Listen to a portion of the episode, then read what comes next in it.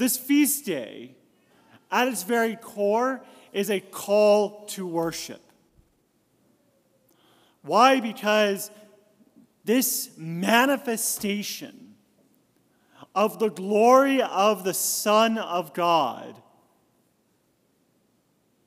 is unseen except at this point in the gospel. For how many years? 32 years.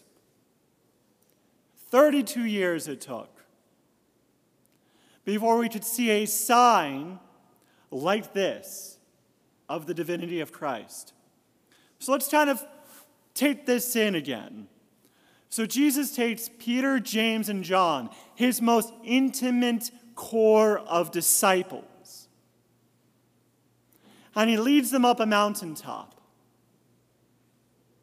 And there he is transfigured.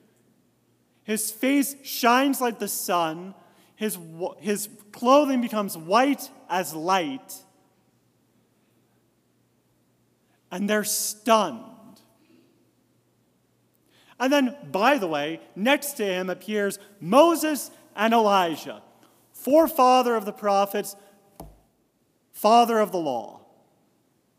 Absolutely insane.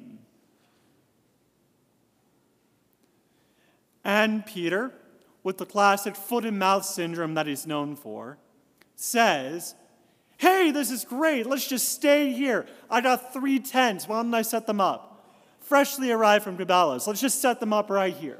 But the tents aren't just dwelling places. He says tents because they are tabernacles. They are meant to be sacrificed in Peter, by means of grace, sees divinity and wants to worship. And then a cloud descends from on high, the Shekinah, the glory cloud that led the Hebrew people out of slavery in Egypt into the promised land.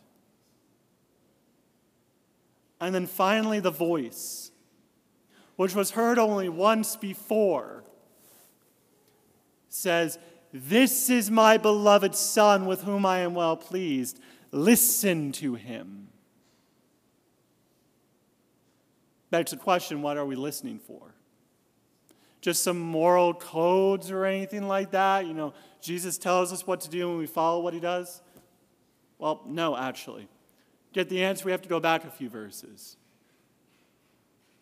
Jesus tells his disciples at Caesarea Philippi, Behold, the Son of Man will be handed over to the chief priests, the scribes, and the Pharisees.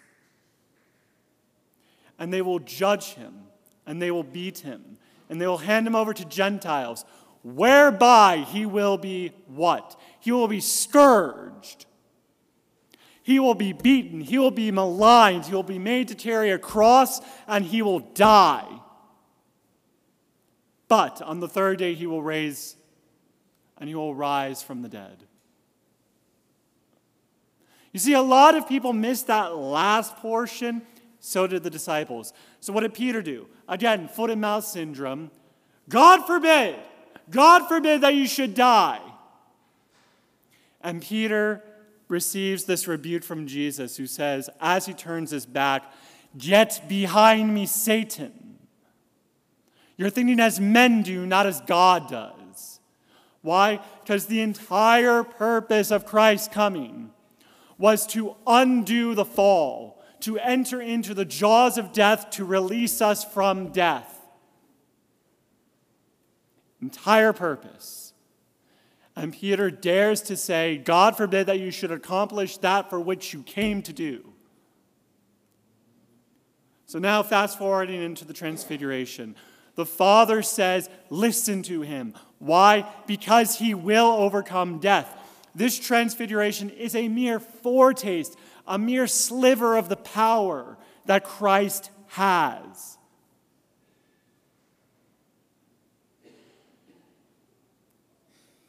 For 32 years, he denied himself it. For 32 years, he didn't receive this overwhelming glory. And when he relaxes for just a moment, the transfiguration does something insane. Namely, cosmically, the entirety of creation is changed in an instant.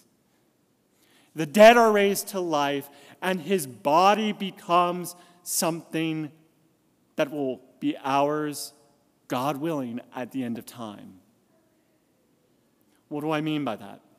When Christ transfigured, the reality of, the, of what was going on, he could not feel pain and he could not die in that moment. The transfiguration glorified his body in a way. You remember when we say in the Creed, I believe in the resurrection of the dead? Well, that's not merely just like I believe our souls are going to kind of float off into the ether for the rest of eternity. No, Catholics believe that at the end of time, our bodies will be raised from the dead